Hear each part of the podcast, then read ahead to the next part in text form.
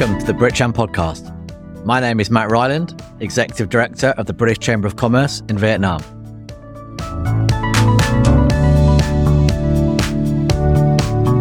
Hello and welcome to the BritCham Vietnam podcast. Welcome back. I'm honoured today to be joined by His Majesty's Ambassador to Vietnam, Mr. Ian Frew. Hi, Matt. Thanks for having me on. It's great to be joining you. Welcome, and I'm looking forward to talking to you shortly. Let's crack on. Before we get into the kind of diplomacy and, and the political aspect, I thought it might be a good idea just to get a bit of context, a little bit about yourself and a little bit about your journey so far and how you ended up in Vietnam as His Majesty's ambassador. Yeah, that's a great, great place to start. And I, I guess the first thing I should say is that I wasn't always a diplomat. So I have been a diplomat for a while now. I've been working in the Foreign Office for about 18 years, but that's not how I started my career and my direction. So I started as an accountant before joining the Foreign Office and for a few years worked for PwC, actually uh, in tax consultancy. Um, but uh, that was not my direction. And uh, as I was looking for an alternative path from there, um, the Foreign Office uh, attracted me partly because I had been a history graduate. I had always been interested in international relations. I found myself uh, reading interesting articles, talking to people about international relations. And so really always was looking for something in that area. I joined the Foreign Office. And since then, my career has really gone in a number of different and quite interesting directions, I think. So I started off my career uh, with a posting to Moscow and since then, I've also been posted to Brussels, where I worked on our relationship with the EU and worked on that relationship both in the period before our referendum and then after the Brexit referendum. I worked in Brazil most recently and now in Vietnam. So it's been quite varied geographically. And to be honest, I sometimes try and draw a golden thread through all of these places and these themes. But I would say I'm really interested in working places that are changing rapidly, that are interesting to build with. And I think I found arriving here in Vietnam that in some ways, this is my dream job, really ambassador to Vietnam, working with a country that is changing so rapidly, that is developing so fast and that is looking outwards to the world to do so. For me, this is, this is a great place to land. Excellent. So accountancy drove you to diplomacy. Something like that. Yeah, it definitely, sometimes when I look back at it, I think, why was that the direction I, I kicked off in? But on the other hand, I found that some of those skills I learned as an accountant have stood me in good stead. There's definitely something about the training, definitely something about the, the work of reaching out to a whole range of clients that has its has its parallels or has its uses when you're a diplomat as well. So I haven't disowned it. Definitely proud of that background. Well, yeah, and I have to say, I've seen you at a couple of uh, our member events with ICAEW. I understand you are still involved with those, which is great to see. Okay, so let's take you back a little while because actually time flies. I think it was August 2022 you began, where Vietnam was just coming out of COVID, so a very different place. So you arrived. What were your first impressions and how did you find things arriving in such a time? Yeah, that's exactly right. August 22. And actually, I arrived here after some time in London where I had been studying Vietnamese with a really good teacher and trying to get my Vietnamese up to a a decent level on arrival, as I think it's a, a pretty tough language. And I found for me, I got to a, an okay level, but arriving in August meant I'd arrived after the COVID restrictions had lifted. And it really felt to me on arrival as though Vietnam was a place full of energy, people wanting to get back to business. That period of lockdown, that period of restrictions had been really difficult for a lot of people personally and, and for their work as well. And I just had this sense of people wanting to get back to normal, get back to the things that had been happening before COVID. Definitely learning some lessons from that period, but very much feeling that that was a, a gap and wanting to get right back to, to business. My other first impression was of somewhere that was incredibly optimistic about the future.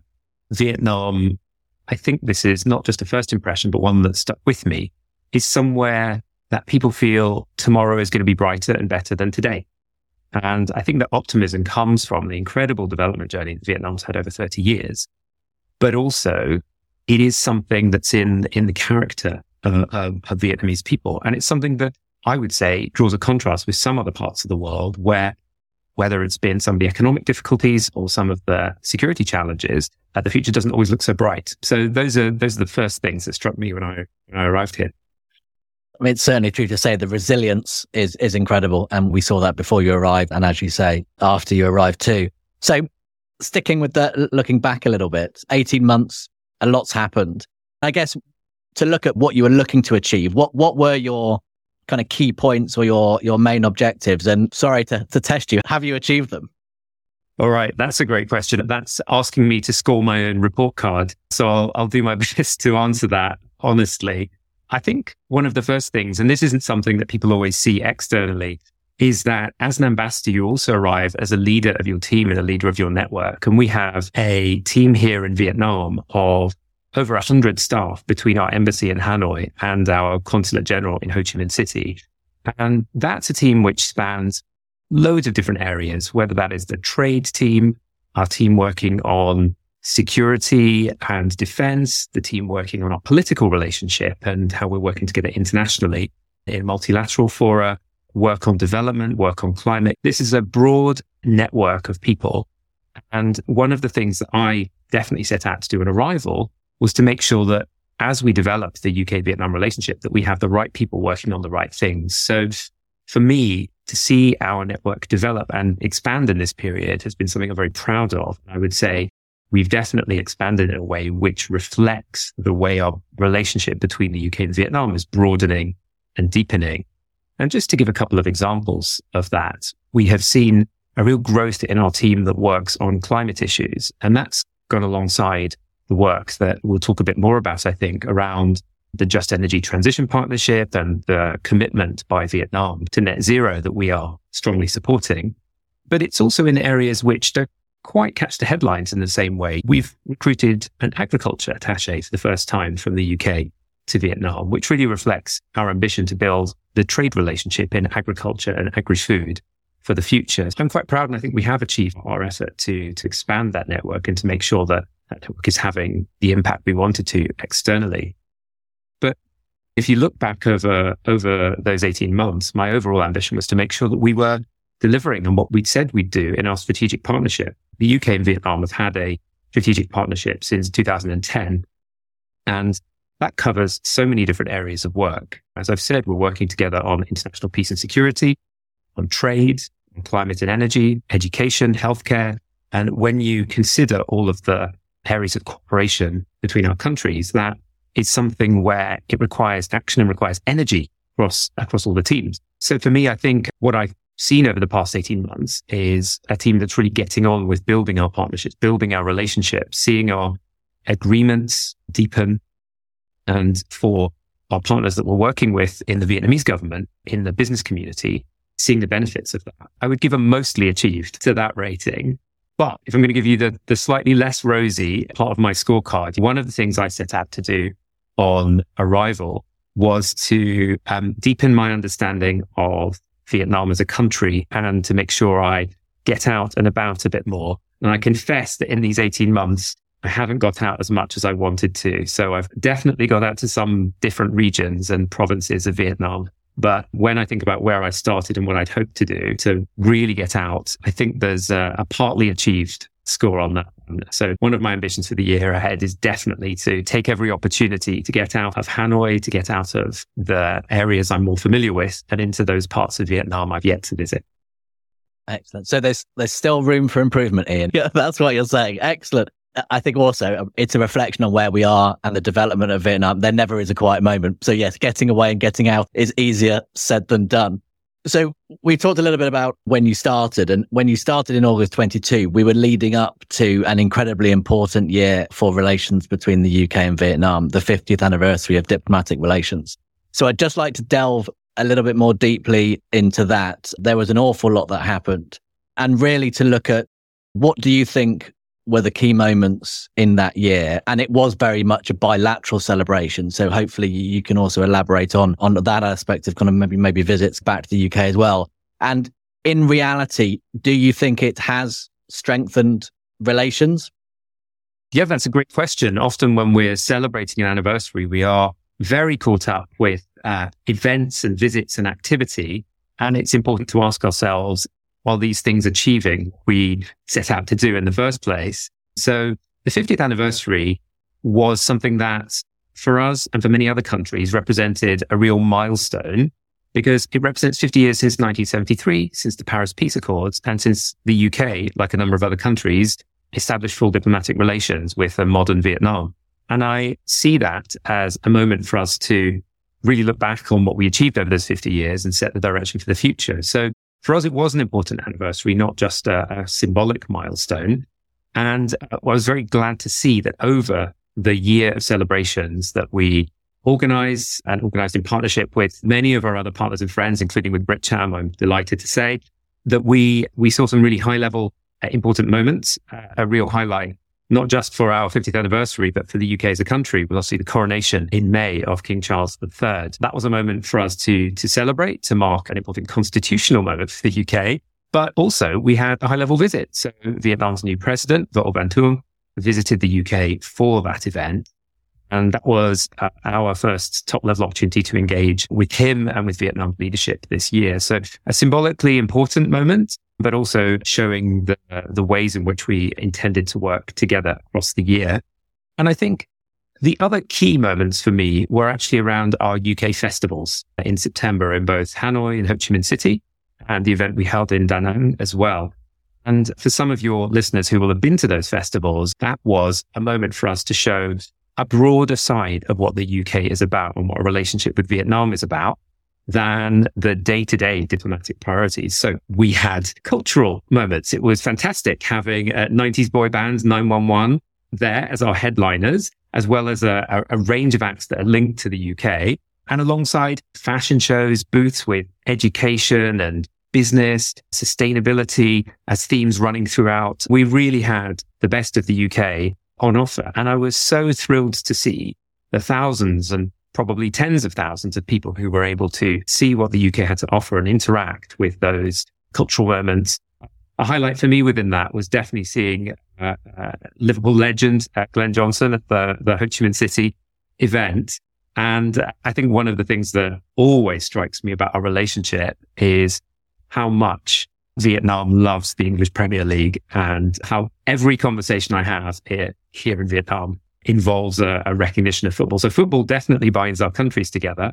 And that was just one element of festivals which showed how those elements around culture and education and so on really do, do bring us together. I can't go without mentioning Harry Potter, of course, who is, feels like one of the best ambassadors still for, for the links between the UK and Vietnam. So those, I think, were some moments which really caught public attention in our 50th anniversary and which I'm, I'm very proud of.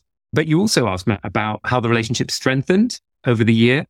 And I think we saw some visits and events which really showed how we're moving into new areas of cooperation. You know, we had visits by our Secretary of State for Scotland, our Secretary of State for Environment. And those are visits that don't happen every year that show us that in areas of trade, in areas of environment and nature cooperation. We are working together in ways that we haven't before. And alongside that, we have uh, a now a regular rhythm of ministerial visits, which we had last year on trade, on defense, on foreign affairs, which I think shows that the 50th anniversary symbolizes this. There is a level of trust strategic trust in the relationship. So we, we have these structures, we have this level of trust, and it just allows us to get on and do more things together. But we set sustainability as one of our main goals for the 50th anniversary. And within that, I think the work that we've done on energy transition over the past year has really shown us the potential of the relationship.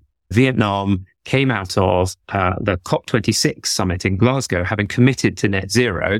But that's an ambition for Vietnam as for the UK and many other countries really needs to turn into plans and reality through a lot of complex policy making, through uh, a lot of training and development, and through a lot of investment, frankly. And what we've managed to do over the past year, working together with Vietnam, is to establish this just energy transition partnership, building on Vietnam's Power Development Plan 8 to show how Vietnam can make that transition from a high carbon power grid that uses a lot of coal through to using uh, more renewables, developing offshore wind, developing the solar sector. And I think the UK's path over the past decade from coal to more renewables is also part of that story. We've got experience that we can share. And I feel that over the past year, we've really made strides forward. There's more to do, but I think that's been a really good high point for me. It's been a busy year. I think it's time to look forward now. We've kind of looked back and what's been happening. And I think some of the things that you touched on kind of in more recent times will be relevant to this final part about looking forward. This year, keeping the momentum going, continuing to build on the relationship and looking at things like you mentioned, Jet, JETP. We have the free trade agreement that is continuing and going from strength to strength. We now obviously have CPTPP. So what are your top priorities for, for this year? And maybe if I may also kind of what challenges do you see in, in achieving those? Yeah, so I think we're exactly at that point, just as uh, the year of the dragon begins, that we're thinking about what does the year ahead hold for us. It's going to be quite an exciting year, but not without challenges, as you say. And for me, trade is probably the starting point. You've mentioned some of the fantastic work that's happened in recent years. So the free trade agreement between the UK and Vietnam that's now been in place for uh, a few years. And this year we will see the ratification of the UK's accession to the CPTPP trade area. And that's something that was a highlight of the past year in terms of agreeing the UK's accession. And Vietnam was a huge champion of that. And in the year ahead, we're going to see ratification and that deal coming into force. So I feel that at this stage, one of our challenges, and this is working very closely with businesses here in Vietnam and in the UK, is how do we make the most of these deals? Having negotiated some fantastic access, tariff reductions, and so on. We've seen an increase in trade over the past 18 months, and that's brilliant. Some of that might be COVID recovery, but some of it represents taking advantage of new markets. Our bilateral trade with Vietnam is now over 7 billion, but that can grow further. And I think we've got huge opportunities to ensure that we support businesses to take advantage of the free trade agreements that we are supporting into growing sectors of the economy. And really, there's huge complementarity between the UK and Vietnamese economies. Vietnam, a huge manufacturing export power, taking in lots of foreign direct investment to, to support with that, looking to move up the value chain and an increasingly powerful agricultural producer and supplier for the world. And the UK indeed has its specialist manufacturing, its specialist expertise in a number of sectors where Vietnam is looking for whether that's in healthcare and life sciences, in tech and digital, and in financial services. So I think there are, there's real complementarity in terms of sectors and the UK's services expertise, which are going to link in incredibly well to Vietnam. So I think there's huge potential there. There's a lot for us to build on on the trade side. And for me and my team, I think the focus is going to be, we've got the building blocks in place. How do we make the most of them? How do we work with business, with investors and with government here to make sure that we're unlocking all of the the opportunities. And one of those opportunities, uh, alongside the JETP, has got to be how are we supporting the energy transition? So in the next 12 months, both under the JETP and more generally, what I'd like to see us do is to move on from the, again, the ambition set out in our JETP and in the resource mobilization plan, which was published and launched by Prime Minister Chinh at the COP summit in UAE in December and really move from there into, okay, so what are the projects that we are going to get on with? How are we going to line up the investments? And there are many, as we know, many investors, many energy companies and others who are ready to support this energy transition with those opportunities. And as we do so, we need to get the right regulatory environment. So this is something that that's for Vietnam and the Vietnamese government to work through with international support and the UK co-leading the JETP uh, with the EU on behalf of the G7 plus stands ready to do this, right? It's getting the right regulatory and legal environment to really uh, attract investment, get the right, that the right flow of funds into the right projects is complex, but it's necessary if the energy transition is going to happen. So I've got hopes for the year ahead that that's something we can make real progress on. And I do also want to see our continuing progress in deepening our defense and security relationship. One thing that Vietnam has done over the past uh, 20 years, if I think about where some of my predecessors uh, were 20 years ago in terms of conversations with the Vietnamese government. Defense and security wasn't really on the agenda. And bit by bit, I think we built up to a level where increasingly, as Vietnam looks out to the world and looks at how it's ensuring its own peace and security, both in the region and globally, it's looking for international partners. And we've found that our conversations over recent years have really come on some way. Last year, the visit of HMS Spey to Ho Chi Minh City was part of a, I hope, a series of ship visits we will see for the future and have seen in the past and represents our commitment to freedom of navigation, a free and open Indo-Pacific, and ensuring maritime security in this region. So these are things we'll be working on with Vietnam to support that security. And perhaps that leads me to the last part of your question, because you referred to the challenges of the year ahead. And if we look globally, I think peace and security are real challenges, aren't they? We see the ongoing conflict provoked by Russia's invasion of, of Ukraine. And as much as we would wish to see Ukraine's success, things are looking like tough going. And that's an ongoing challenge, one where the UK government's strongly committed to support Ukraine as far as it takes to victory. But clearly that is an area of challenge and, and instability. And as we've seen since October and Hamas's horrific attacks on Israel, the response by the Israeli government and the situation in Gaza and the wider Middle East has become more inflamed. And there are real challenges around both supporting the Palestinian people and the humanitarian needs there, but also the wider challenges to security and stability that that has led to, including the actions of the Houthis in the Red Sea, which has an onward impact on, on international trade. So I think one of the things this shows us is whatever happens in the year ahead, some of these challenges to peace and stability, whether they happen in one region or another, are connected to all of us and to what happens in other parts of the world. So we have to see this security as indivisible. And we have to see that these challenges are ones that we need to work on together because otherwise we're all going to be impacted by them. And that's talking about current challenges and instability, but we always need to be ready for ones in the future as well. And that's why partnerships uh, between countries like the UK and Vietnam uh, supporting the international order can really help us. You probably would like me to talk about elections, and I'm delighted to mention that in the year ahead. I think one of the things that when people were looking ahead to 2024, that everyone noted was that a lot of the world's population will be voting this year. Not Vietnam's population. It's not an election year here, but it's something like 60% of the world's population will be involved in votes this year. And that's, uh, you know, we've already had the Taiwanese elections. There are Indonesian elections coming up beyond our region, elections in India, in Europe, and in both the UK and the US later this year, to mention just some of those happening across the 2024. And one of the things that elections does for all of us is it makes us think, what, what will that look like? What are the options and possibilities in transition? The UK's election will happen uh, at some point later this year. We don't know the exact date yet. And people are looking to what the priorities and manifestos of the parties are going to be for that. And alongside that, a lot of speculation, particularly about the US election, right? So what will the impact of the US contest, which is shaping up to look like a, a Trump Biden contest again mean for all of us? What will the, what will the contest mean and what will the result mean? So those are things which definitely create a sense of fluidity and create a sense of needing to be well prepared for different options and opportunities. It's going to be a busy year ahead.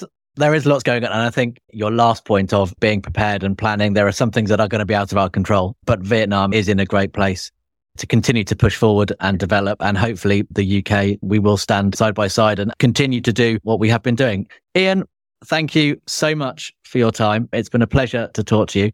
In between the New Year's, I didn't say Happy New Year. It's a bit difficult at this time of year, but Happy New Year. I hope you have a wonderful Tet. Greatly appreciate your time. And yeah, thank you very much. Thank you very much, Matt. It's been a real pleasure to talk to you. Always happy to come and talk about what we're up to at the UK mission here and wish you and all the listeners a very happy new year. Chúc mừng năm mới. I hope you agree there is some great work being done, but also so much more we can do. And at Britcham Vietnam, we will continue to push this agenda. For more information on Britcham Vietnam, please visit britchamvn.com. Thank you for listening and see you next time.